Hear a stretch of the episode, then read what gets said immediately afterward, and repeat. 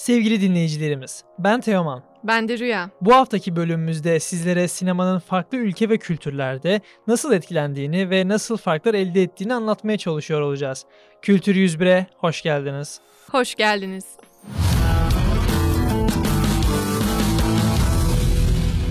Bu haftaki bölümümüzde daha önce yapmış olduğumuz sinema programımıza devam ediyoruz. Geçen bölümde sizlere sinemanın doğu sürecinden bahsetmiş ve insanların sinema hakkındaki merak edebileceği soruların yanıtlamaya çalışmıştık. Tabi sinema daha önce söylediğimiz gibi perdeye yansıyan ışıklardan ibaret değil. Onu belki de sinema denen kültür öğesine çeviren şey onun içeriğidir. Tahmin edebileceğiniz üzere dünyanın her yerinde aynı kültür olmadığına göre sinemada farklılıklar göstermektedir. Bugün sizlere rüya ile dünyanın farklı köşelerinde sinemanın nasıl farklı şekillerde var olduğunu anlatıyor olacağız. Tabii farklı dediğimiz zaman birçok farklı seçenek giriyor işin içine. Bunlar sinemanın farklı dönemlerinde ortaya çıkan akımlar da olabilir. O bölgeye ait yönetmenlerin kendine has anlatım teknikleri de. Özellikle günümüze yaklaştığımız zaman gelişen teknoloji ile bu farklılıklar daha çok belirgin hale gelmiş vaziyette.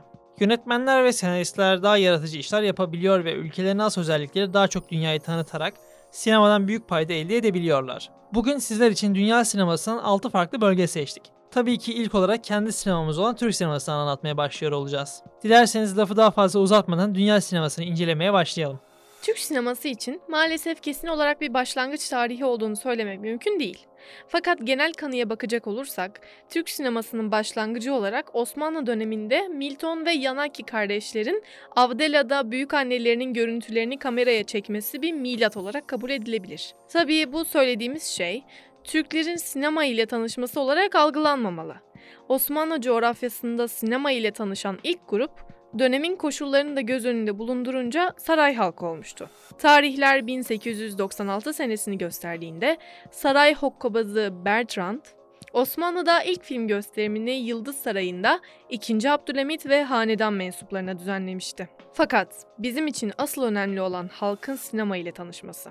1896 yılının sonlarına yaklaştığımızda tarihler 12 Aralık'ı gösterirken İstanbul'un Galatasaray semtinde bulunan Sponek Birahanesi'nde Henry tarafından ilk film gösterimi yapıldı. Osmanlı halkı dolayısıyla Türk milleti bu şekilde sinemayla tanışmış oldu. Osmanlı topraklarındaki ilk sinema salonu ise Sigmund Weinberg tarafından Tepebaşı'nda Pate Sineması ismiyle açıldı. Bu sinema daha sonra şehir tiyatroları olarak da hizmet vermeye devam etti. Türk sineması için iki farklı başlangıç tarihi söylemek mümkün aslında. İlki sizlere az önce bahsettiğim Maniki kardeşlerin çekimi. İkincisi ise Fuat Uskınay'ın 14 Kasım 1914'te Yeşilköy'de bulunan Rus abidesinin yıkılışına filme alması. Bazı tarihçiler tarafından Türk sinemasının başlangıcı olarak kabul görmekte bu tarih. Tabii şöyle bir detayı belirtmekte fayda var ki bu çekime ait görüntüler maalesef zaman içerisinde kaybolmuş. O yüzden günümüzde maalesef bir örneği dahi bulunmamaktadır. Devam etmeden önce bu film hakkında bir bilgi daha vermem gerekirse, o da bu filmin ilk Türk belge filmi olmuş olmasıdır. İlerleyen dönemde Enver Paşa önderliğinde Merkez Ordu Sinema Dairesi kurulmuştur. Ve başına az önce bahsetmiş olduğum Sigmund Weinberg getirilmiştir. Bu sinema dairesinin kurulması ile Türk sinema tarihi adeta bir ivme kazandı desek doğru olur aslında. İlk kurmaca film denemesi olan Leblebici Horhora isimli film çekilmeye çalışıldı. Fakat maalesef başarısız olundu. İlerleyen senelerde tarihler 1917 senesini gösterdiğinde Sedat Sevami yönetmenliğinde ilk kurmaca filmler olan Pençe ve Casus'un çekimleri tamamlandı. Bu filmler dönemin halkı tarafından oldukça büyük bir ilgiyle karşılandı. Türkiye'de ilk film yapım şirketi olan Kemal Film ise Kemal ve Şakir Seden kardeşler tarafından 1922 senesinde kuruldu.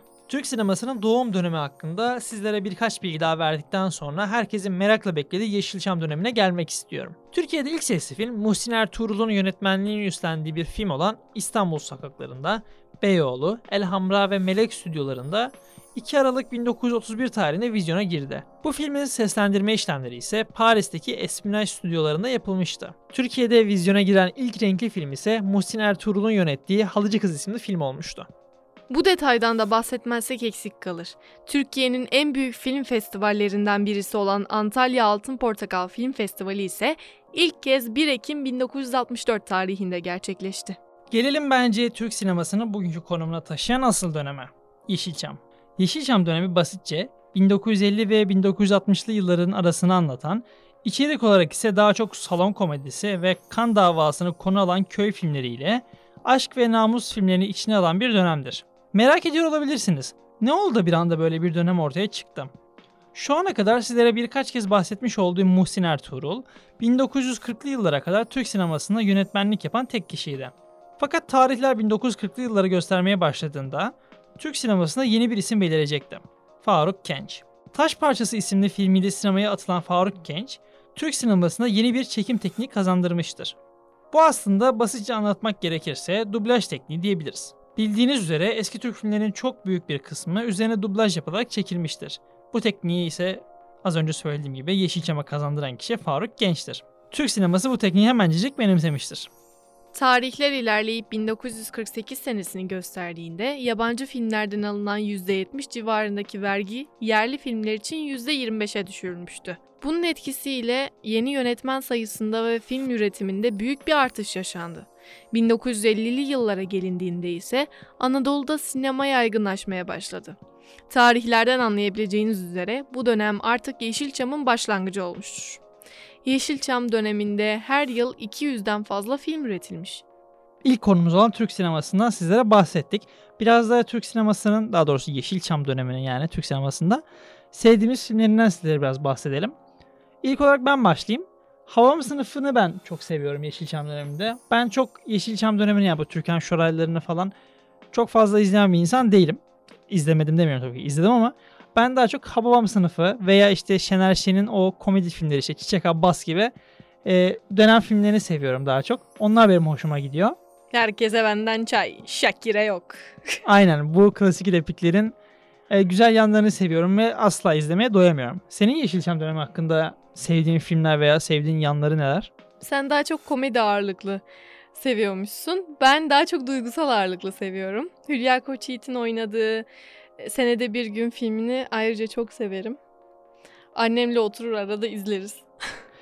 Ben Hülya Koçyiğit'in filmlerini çok fazla izlemedim. Ben daha çok dediğim gibi Çiçek Abbas tarzı filmleri seyrettim. Onların bende yeri ayrıdır. Yeşilçam bence dönem olarak çok renkli ve çok güzel bir dönem. Tabii yani artık Yeşilçam kalmadı. Yani o dönem geçti ve etkisi de sinemanın üzerine yavaş yavaş kalkmaya başladı. Ama benim şahsi görüşüm tabii ki herkes farklı düşünebilir ama Yeşilçam döneminde o düşük prodüksiyonlu, tonlarca çekim hatalı filmlerin güzelliği, bakın senaryo kalitesi veya yapım kalitesi demiyorum. Güzelliği ve insanı içine alan yapısı şu an günümüzdeki filmlerin %10'unda bile belki yok bana göre. Bana göre de yok. Çünkü ben her seferinde her türlü sanatsal işte önceliği senaryonun kalitesine ve verilmek istenen mesaja veririm oyumu. Kalitenin değerini daha fazla onda görürüm. O yüzden çekim hatasıymış. İşte açılarmış. Ne o? Parasal sıkıntılar yüzünden gelinemeyen veya teknolojik olanaksızlıklar yüzünden ulaşılamayan mükemmelliyetmiş beni ilgilendirmez. Bana verilmek istenen mesaj ilgilendirir. Beni izleten şey ilgilendirir. O yüzden ben günde 3 kez yeşil yani herhangi bir Yeşilçam filmini izlerim. Ama bir şu anda özellikle özellikle sinemalarda gösterilen Türk filmlerinden bahsedecek olursak onları izleyeceğime tekrar tekrar 500 kere izlediğim Yeşilçam filmlerini izlemeyi tercih ederim. Ama tabii ki bazı güzel yapımları tenzih ederek konuşuyorum şu anda.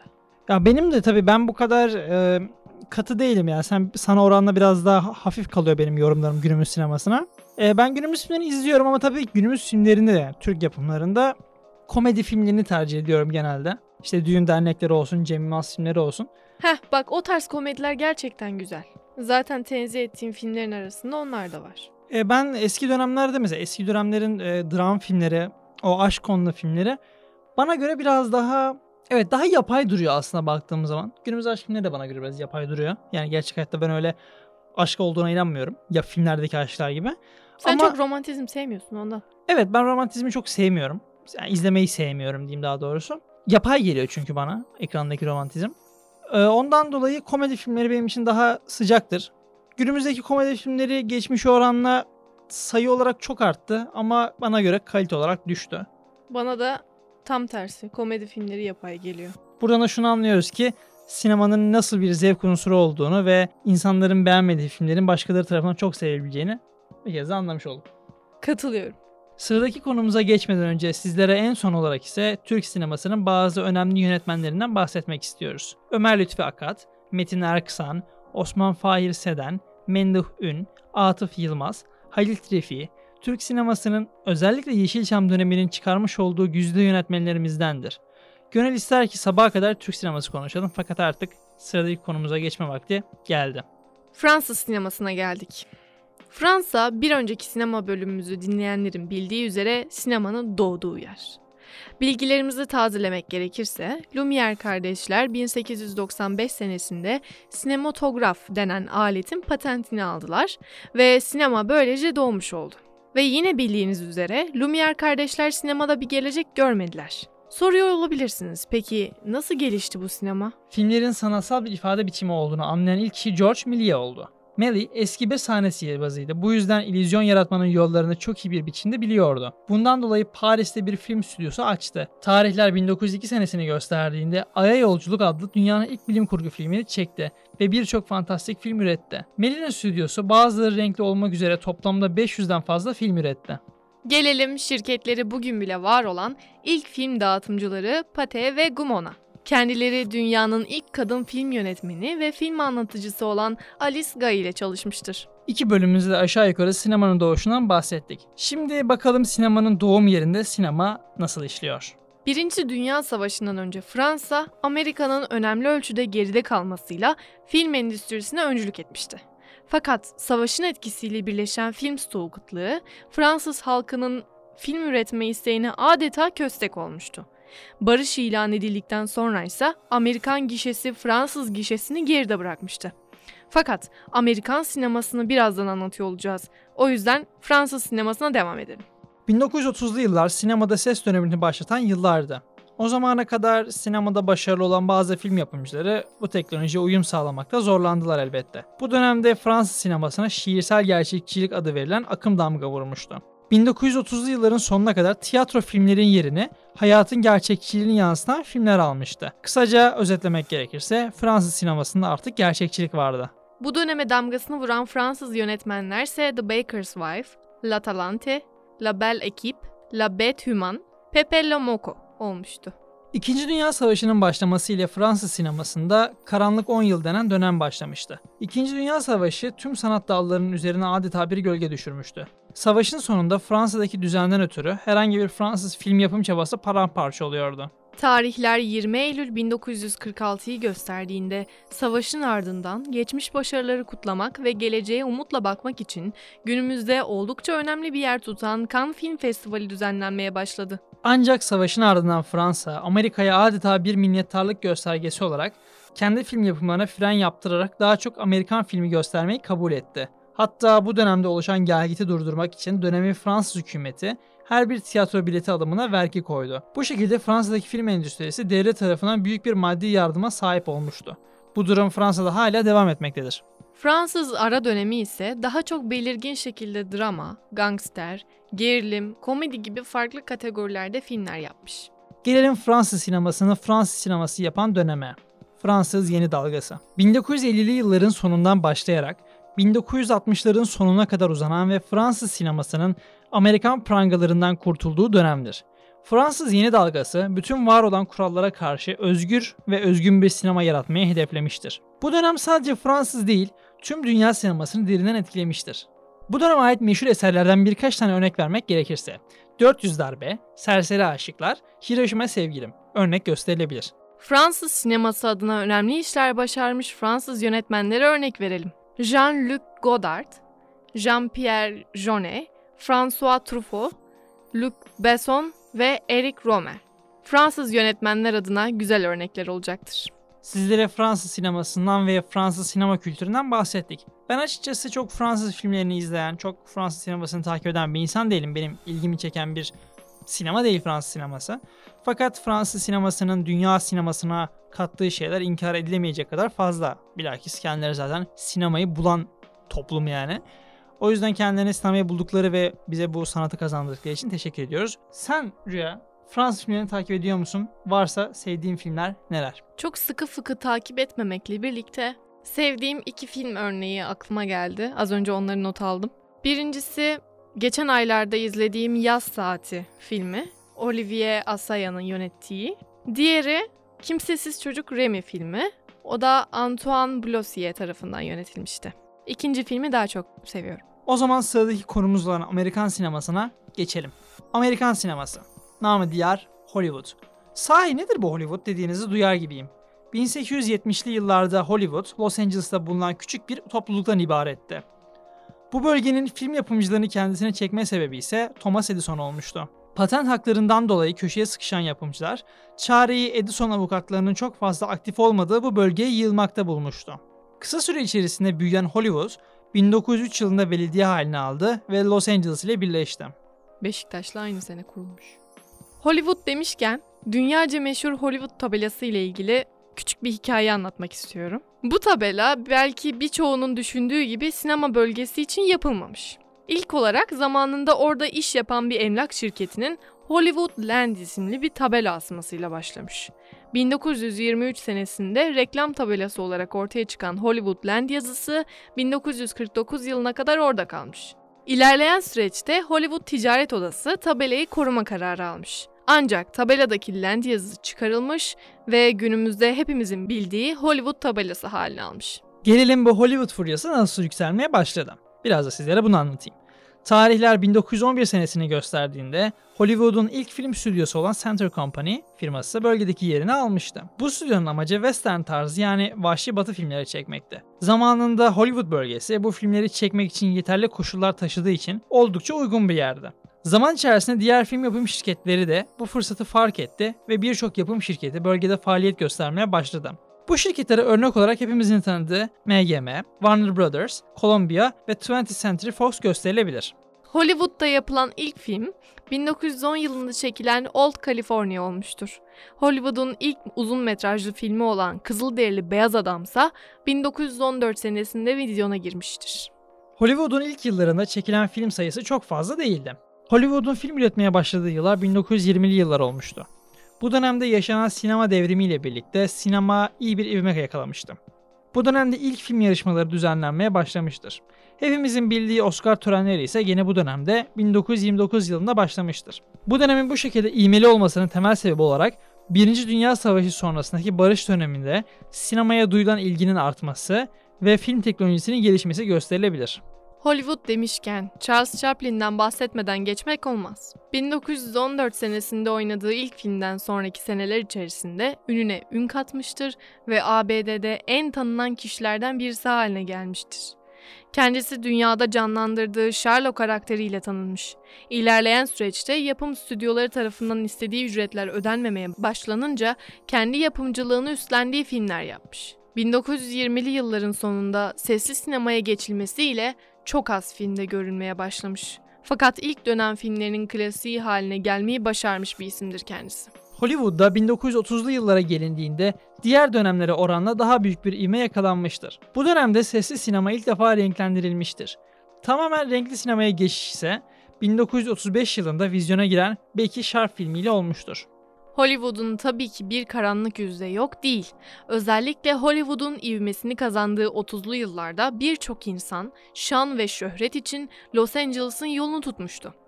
Bu dönemde özellikle Hollywood, Amerikan rüyası denen olgunun temsili haline gelmişti. Tarihler 16 Eylül 1932 tarihini gösterirken Peggy Entwistle, Los Angeles'ta bulunan Hollywood Land yazısında bulunan H harfinin üzerine çıkarak intihar etti. Bu kötü olay Hollywood tarihi açısından birçok üzücü olayın başlangıcı oldu. Nice oyuncular aradıklarını bulamayarak intihar ederken istediklerinin çok daha fazlasını genç yaşta elde edenlerse bu şöhrete dayanamayarak intihar etti. Bu dönemde Peggy Ann Whistle, Hollywood tarihinin acı tarafının bir simgesi haline gelmiştir. Sizlere Hollywood'un bu karanlık yüzünü anlattıktan sonra konumuza devam ediyoruz. İkinci Dünya Savaşı sona erdikten sonra Hollywood'da bu savaştan oldukça etkilenmişti. Savaş sırasında yaşanan değişim, toplum yapısı ve insanların psikolojik durumları sosyalleşme ihtiyacını ortaya çıkarmıştı. Bundan dolayı savaş sonrası insanlar sinemaya eskisi kadar ilgi duymuyordu. Bu durumun önüne geçmek isteyen Hollywood, günümüzde bile oldukça etkileyici bir tema olan arabalı sinema salonları inşa etmeye başladı. Daha sonra bu salonlar alışveriş merkezlerine de ulaştı. Fakat bu dönemde televizyonun yaygınlaşması Hollywood adına işleri tekrardan zora sokmuştu. 1950 ve 1960'lı yıllar bu sebeplerden dolayı Hollywood'da sinemaya ilginin düşük olduğu zamanlardır. İlerleyen senelerde film yapım maliyetlerinin uygunlaşması ve sinemanın sosyalleştirici etkisiyle Hollywood tekrardan can kazanmaya başlamıştır. Sizlere Hollywood'dan da bahsettik. Hollywood aslında günümüz sinema dünyasının yarısından fazlasını kapsıyor desek yalan olmaz. Herhangi bir sinema salonuna gittiğinizde karşınıza mutlaka bir Hollywood filmi çıkıyordur. Bundan emin olabilirsiniz. Günümüzdeki bilim kurgu filmleri olsun, çeşitli aksiyon filmleri, drama filmleri hepsi aslında bir noktada da olsa Hollywood'a ve Hollywood'un aktörlerine dayanıyor. Hollywood e, zaman içerisinde birçok e, badire atlatmış olsa da günümüze kadar gelmeyi başarmış bir sektör diyebiliriz. E, Hollywood'u seven var, sevmeyen var. Ben açıkçası Hollywood filmlerini çok seviyorum. Çünkü bilim kurguya olan merakım olsun veya çeşitli hani Amerikan filmlerine olan bir sevgim var. Özellikle bu son yıllardaki bilgisayarlı grafik teknolojisiyle birlikte yani CGI ile birlikte işler Hollywood adına biraz daha yükselişe geçti. Sen peki Hollywood hakkında neler düşünüyorsun Rüya? Öyle geniş bir kitleye yayılmış ki bu sektör aslında. Şöyle bir düşünüyorum. Her gün bir film, en az bir film izlemeye çalışan bir öğrenci olarak. Daha dün akşam izlediğim film de Hollywood filmi. Evet Hollywood artık hayatımızın yani film izleyen herkesin hayatının bir noktasında muhakkak yer alıyor. Sevdiğimiz çoğu oyuncu Hollywood aktörü. Yani farklı ülkelerden aktörler bile aslında Hollywood filmlerinde artık boy gösteriyor ve oynuyor. Türk Türk oyuncular olabilir, Fransız oyuncular, İngiliz oyuncular. Yani Hollywood aslında sadece Amerikan sineması denmek için biraz büyük bir topluluk. Yani baktığımız zaman çünkü Hollywood bir topluluk az önce söylediğim gibi. Ee, o yüzden Hollywood artık biraz uluslararası sinemaya da kayıyor diyebiliriz yavaştan. Günümüzde izlediğimiz Marvel filmleri olsun, hani büyük yapımlar olsun, büyük bir çoğunluğu Hollywood'a ait ve çok büyük paralar dönüyor Hollywood'da. Burada bizi dinleyen, bizim konuştuğumuz konuya değer verip kulak kabartan din, siz dinleyiciler olarak söylesenize o kadar büyük aktörler yani aktörler ve aktrisler o kadar büyük ünlere sahip olmuş ve zihinlerimize yerleşmiş ki. Örneğin RDJ deyince aklınıza bir kişi geliyor. Kim o demiyorsunuz. Evet artık yani bir isimleşmişler ve insanların aklında oturmuşlar. Adamın tamamının ismini bile söylemiyorum. Sadece baş harflerini söylüyorum ve herkes tanıyor. Bu aslında biraz daha bu eskilerdeki bu biraz daha jön temasının Ha, evet. günümüzdeki hali diyebiliriz aslında bu tanınmışlık. Ve yani bu aktörlerin bu tanınmışlığı onların aslında maaşlarına da yansıyor, yapımlarına da yansıyor. Bir aktör çok tanındıktan sonra artık çok fazla yapımda oynayamamaya başlıyor. Çünkü çok büyük paralar talep ediyorlar. Belki de bu Hollywood'un kötü yanı olabilir. Çok büyük paraların dönmesi artık bir nebze de olsa insanların fikirlerinin bence önemsenmemeye başladığının bir belirtisidir. Çünkü artık hani eskiye nazaran eskiden mesela az önce sizlere bahsettiğim işte Fransız yeni dalgası olsun çeşitli şeylerde insanlara bir mesaj vermek, gerçekçiliği anlatmak vardı. Yani bir sanat amacı vardı. Fakat artık günümüzde yani sadece Hollywood adına konuşmuyorum. Tüm dünya sektörlerinde artık sinema bir sanat, bir mesaj vermek yerine ki öyle filmler hala var yok demiyorum. Artık biraz daha para kazanalım, büyük işler yapalım, büyük aktörler getirelim, paralarımızı katlayalıma döndü. Bu bence yanlış. Öyle de bir şey var ki bu aktörler ve aktrislerin hayatlarını da etkiliyor. Örneğin yanlış hatırlıyorsam oyuncuyu lütfen düzeltin. Narnia günlüklerinde kraliçeyi oynayan Tilda Swinton menajerleri yüzünden hiç haberi bile olmadan teklif geri çevrilmiş. Harry Potter'da oynaması üzerine teklif gelmiş kadına ve menajerleri kendi başlarına buyruk hareket ederek reddetmişler ve kadının haberi bile olmamış bundan. Sonradan haberi olmuş. Bu aslında biraz daha aslında Hollywood'daki menajerlik yapısının kötülüğü aslında. Az önce sizlere bahsettim Peggy Ann. Ee, aslında bu Hollywood'da yani tabii ki e, bu daha ağır bir örnek benim söylediğim ama Hollywood'daki bu insanların ünle ve şöhretle veya parayla ya da şöhret kazanamamakla olan kötü anıları aslında çok uzun yıllardır var. Günümüzde bile Hollywood'da işte taciz iddiaları olsun, çeşitli şeyler olsun, işte kadın oyuncuların hak ettikleri paraları almaması, taciz edilmesi yani birçok kötü iddia ve kanıtlanmış iddia da var. Fakat bu büyüklüğünde bazı bedelleri olduğu açıkça ortada. Hollywood hakkında söylemek istediğin başka bir şey var mı? Şimdilik bu kadar. Hint sineması, Bollywood. Eminim birçoğunuz daha önceleri benim de olduğum gibi Bollywood'un ne olduğunu hala karıştırıyordur. Bollywood aslında Hindistan'ın başkenti Bombay bölgesinde Hollywood'a tepki olarak doğmuş bir film türüdür. İsmi ise tahmin edebileceğiniz üzere Bombay ve Hollywood'un birleşiminden geliyor kısaca. Peki Bollywood nedir? Nasıl işler çıkarır? Ve tarihçesi nedir? Gelin hep beraber Hindistan'a gidelim ve bu renkli kültürün ortasında sinemanın nasıl şekillendiğini inceleyelim. Kökleri 1896 senesine kadar giden Bollywood, en eski ve en büyük film endüstrilerinden birisidir. Gösterime giren ilk ticari Bollywood filmi ise 1913 yapımı Raja Harish Chandra'dır. Soruyor olabilirsiniz, şimdiye kadar birçok film endüstrisi inceledik. Bollywood'u farklı kılan nedir diye. Bu sorunuzun cevabı ise Bollywood'un kendisine has müzik ve dans temalarıdır. Bollywood filmleri renkli temaları, dansları, şarkıları ve olmazsa olmaz renkli kıyafetleriyle diğer sinema endüstrilerinden sıyrılır ve Bollywood olarak karşımıza çıkar. Kısaca Bollywood için kocaman bir müzikal endüstrisi demek çok da yanlış olmayacaktır sanırım. Diğer endüstrilerde olduğu gibi Bollywood'da 1920'li yıllarda yükselişe geçti. Hollywood'dan ithal edilen filmler insanların dikkatini çekmişti.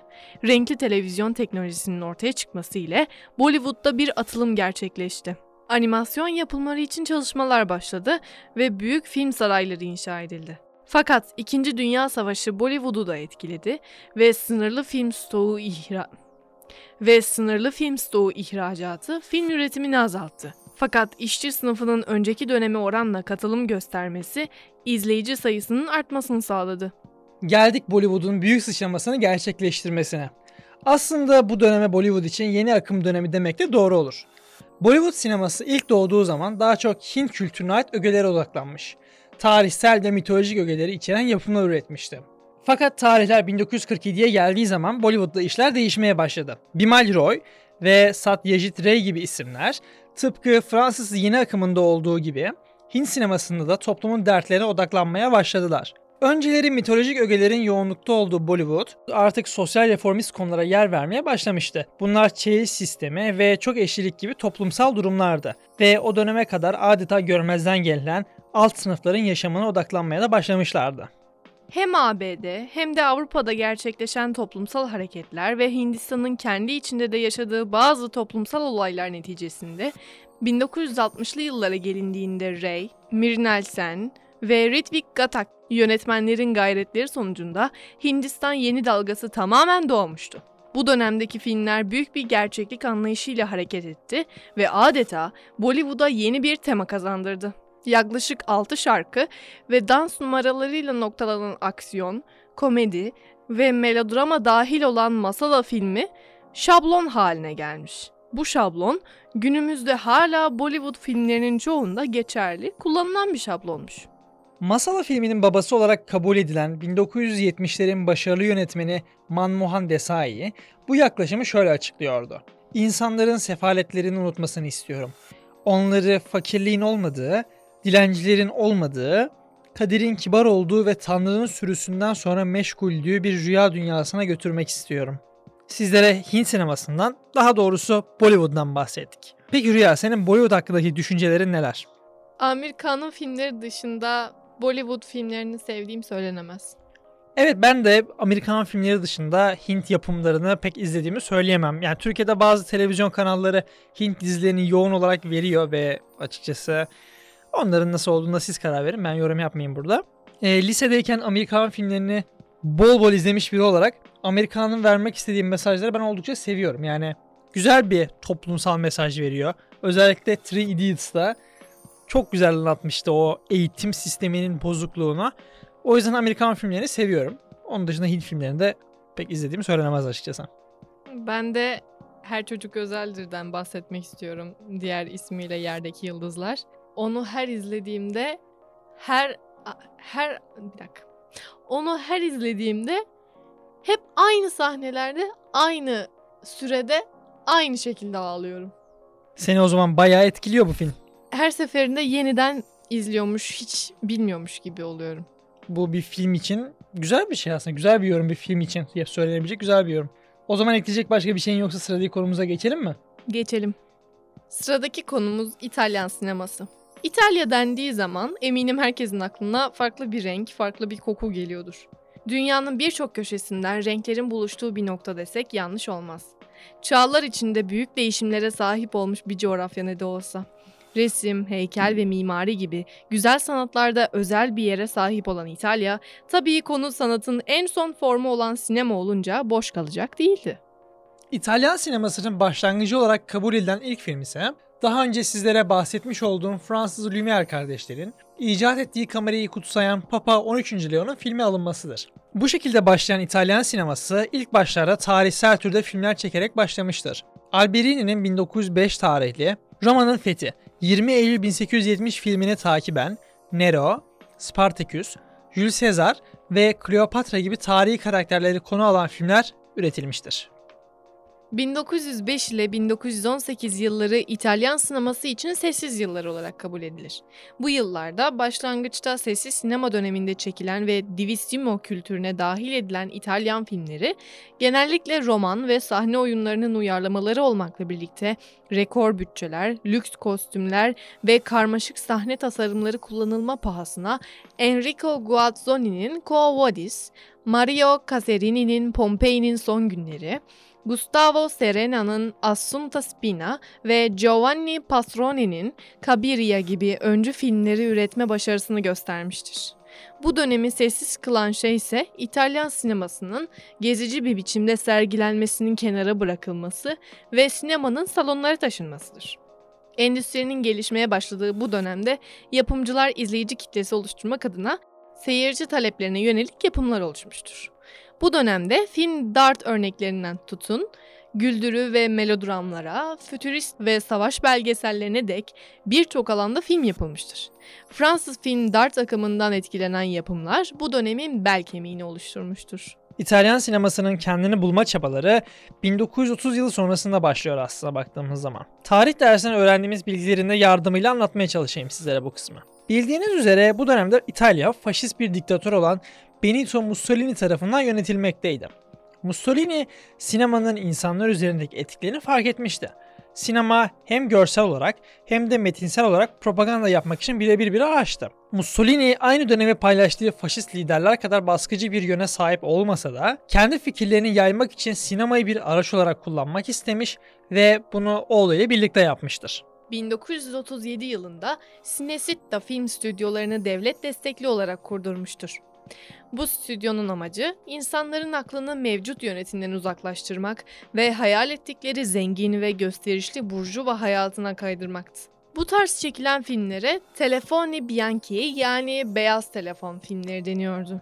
1930-1944 arası çekilen filmlerin neredeyse yarısı Beyaz Telefon adı verilen bu tarz filmlerden oluşmaktaydı. Bu dönemin en etkili yönetmenleri olaraksa karşımıza Alessandro Blasetti ile Mario Camerini çıkıyor.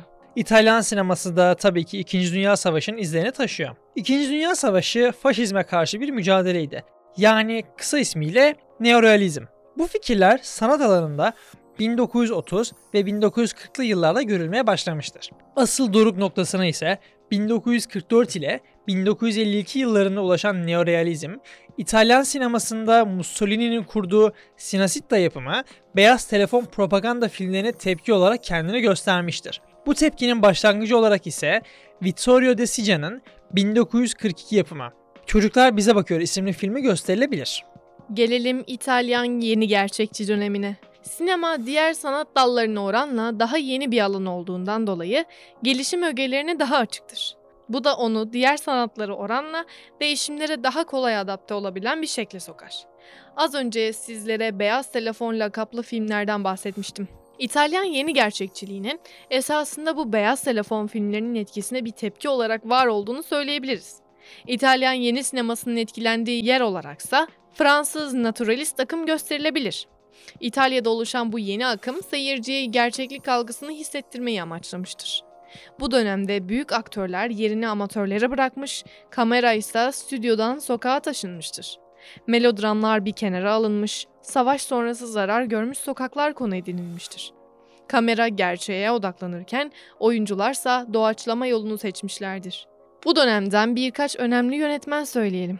Michelangelo Antonioni, Luchino Visconti, Gianni Puccini ve Cesare Zavattani bu dönemin önemli isimleridir.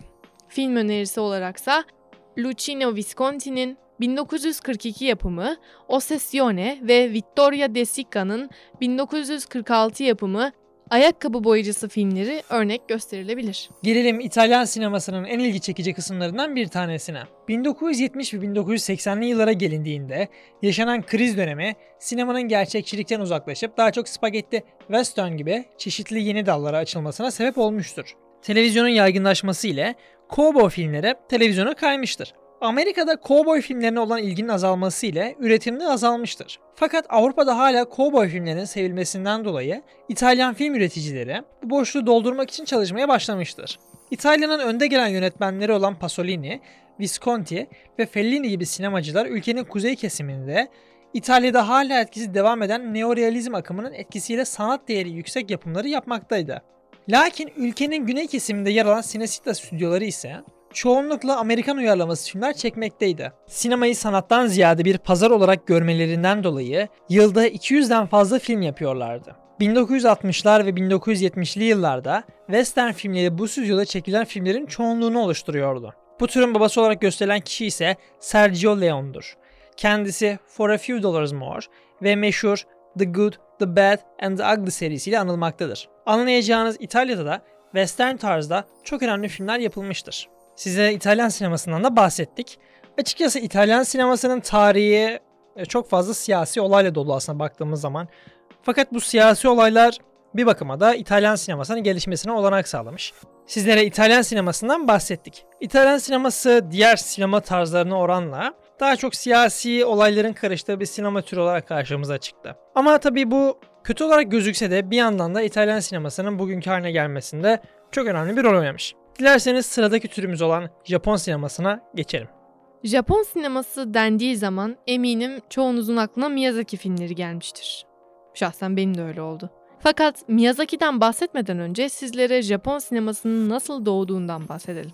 Programımızın başından beri bahsettiğim birçok ülkedekinden farklı değil aslında. Uzak Doğu sinemalarının ilkidir Japon sineması. 1898 yılında Japonlara özgü bir sahne sanatı olan Kabuki tiyatrosunun filme alınmasıyla başlıyor. Bir süre bu şekilde devam eden Japon sineması 1912 yılına gelindiğinde iki farklı akıma ayrılıyor. Kabuki temasına uygun şekilde sahnelenen ve samuray öykülerine oluşan Jidei Gekiler ile Tokyo'da gerçekleştirilen ve daha çağdaş konuların ele alındığı Gendai Gekiler'de. Bu dönemin en etkileyici yönetmenleri olarak ise Nomira Kairiyama ve Eiso Tanakai'nin Gendai Geki türünde çektikleri filmler örnek gösterilebilir. Japon kültürünün zenginliği sinemadaki hareketliliklerine yansımış baktığımız zaman. Japon sinemasının gerçek öncüleri olarak kabul edilen Kenji Mizoguchi, Teinosuke Kinugasa ve Tomu Ushida. Japon tiyatrosuna ait kadınların erkekler tarafından oynanması gibi özgü anlayışları reddettiler. Ki bu anlayış bizim kültürümüzde de vardı Zenne adıyla. Tarihler 1927'yi gösterdiğinde eski ve modern konuları yeni bir bakış açısı ve teknik bir ustalıkla işleyen pro kino, proletarya sineması hareketini ortaya çıkarttılar. Bu harekette az önce saydığım yönetmenler dışında Yasujiro Ozu, Daisuke Ito ve Minori Murata gibi Japon sinemasına büyük katkılar sağlayan insanlar bir araya gelmişti. Bu dönemdeki yapımlarda ideolojik bir öge göze çarpıyordu. 1936'da Mizogushi'nin Giona Shimal filmi Osaka'da fahişelik için ayrılan bir mahalleyi konu alıyordu. Bahsetmiş olduğum film, çağdaş konuları işleyerek Japon sineması için bir ekol, adeta bir okul oluşturmuştu. Gelelim 2. Dünya Savaşı dönemine. Herkesin bildiği üzere Japonya, 2. Dünya Savaşı'ndan en fazla etkilenen ülkelerden birisiydi. Savaş esnasında film ekipmanlarındaki eksiklik ve savaş propagandası içeren film yapma zorunluluğu Japon sinemasında belirgin bir gerileme yaşanmasına sebep olmuştu. Sizlere az önce bahsettiğimiz usta isimler Mizoguchi, Kinugasa, Ushida ve Gosho çalışmalarına bu dönemde ara vermişlerdi. Savaş sona erdiğinde ise Japon sineması adeta Amerikan ambargosuna girmişti. Ek olarak Japon ulusal filmlerinin büyük bir bölümü de Hollywood'un korku ve polisiye filmlerini taklit etmeye başlamıştı. Bu etkilenmenin günümüzde hala devam ettiğini söylemekte de fayda var. Savaş sonrasında önceki dönemin usta yönetmenleri ise Cehennem Kapısı, Yağmurdan sonraki Soluk Ayın hikayeleri ve Ana gibi filmlerle tekrardan Japon sinemasına giriş yapmışlardı. 1950 ve 1960'lı yıllara gelindiğinde Japon yeni dalgası ortaya çıkmaya başlamıştı. Savaş sonrası dönemde Japonya'da gücün tekerleşmesi, şehirleşmenin ağır etkisi ve şehirlerin şekil değiştirmesi Japon toplumunu bir çöküşe sürüklemişti. Bu saydığım maddelerin sonucunda ise Japonya'da saldırganlık, şiddet ve daha çok cinsel ifadelere yönelik bir eğilim vardı. Japonya'da oluşan bu tarza Pembe Eiga ismi verilmişti. Ek olarak bu dönemde Yakuza filmleri ve korku filmleri daha vahşi ve belirgin hale gelmiş. Japon sinemasını bitirmeden önce sizlere ek bir başlık açmak istiyorum. Çünkü sizlere Japonya'nın en iyi yönetmenlerinden Hayao Miyazaki'yi anlatmadan geçmesek olmaz. Aslında kendisi ve iki ortak arkadaşıyla kurduğu Stüdyo Ghibli için ayrı bir bölüm yapsak daha iyi olur. Fakat şimdi burada kendisinin adını geçirmezsek ayıp etmiş oluruz. Japon anime sanatının en iyi ustalarından birisidir kendisi. Yıllar içinde stüdyosuyla üretmiş olduğu filmler bugün bile ilk günkü etkilerini korumaya devam ediyorlar. Gelelim artık programımızın son kısmına. Bu bölümde Teoman'la birçok konudan konuştuk. Eminiz ayrı ayrı incelesek her ülkeden, her sinemadan saatlerce bahsedebiliriz. Fakat bizim amaçladığımız şey sizlerin hem merakını gidermek hem de daha fazla merak ederek araştırma yapmasını sağlamak. Bu bölümde konuştuğumuz içeriklerden özellikle son kısımda bahsetmiş olduğumuz Stüdyo Ghibli ve anime kültürü hakkında ayrı bir bölüm yapmayı düşünüyoruz. Bizleri buraya kadar dinlediğiniz için çok teşekkür ederiz. Umarız aradığınız cevapları bulmuş ve birçok yeni soru edinmişsinizdir. Biz her hafta burada yeni başlıklar ve yeni konularla sizlerin karşısına çıkıyor olacağız. Yeni bölümlerimizi kaçırmamak için bizi dinlediğiniz platformdan takip etmeyi ve açıklama kısmında bulunan Instagram hesabımızdan takip etmeyi unutmayın. Tekrardan bizi dinlediğiniz için teşekkür eder, sağlıklı günler dileriz. Sağlıklı günler dileriz. Hoşçakalın. Hoşçakalın.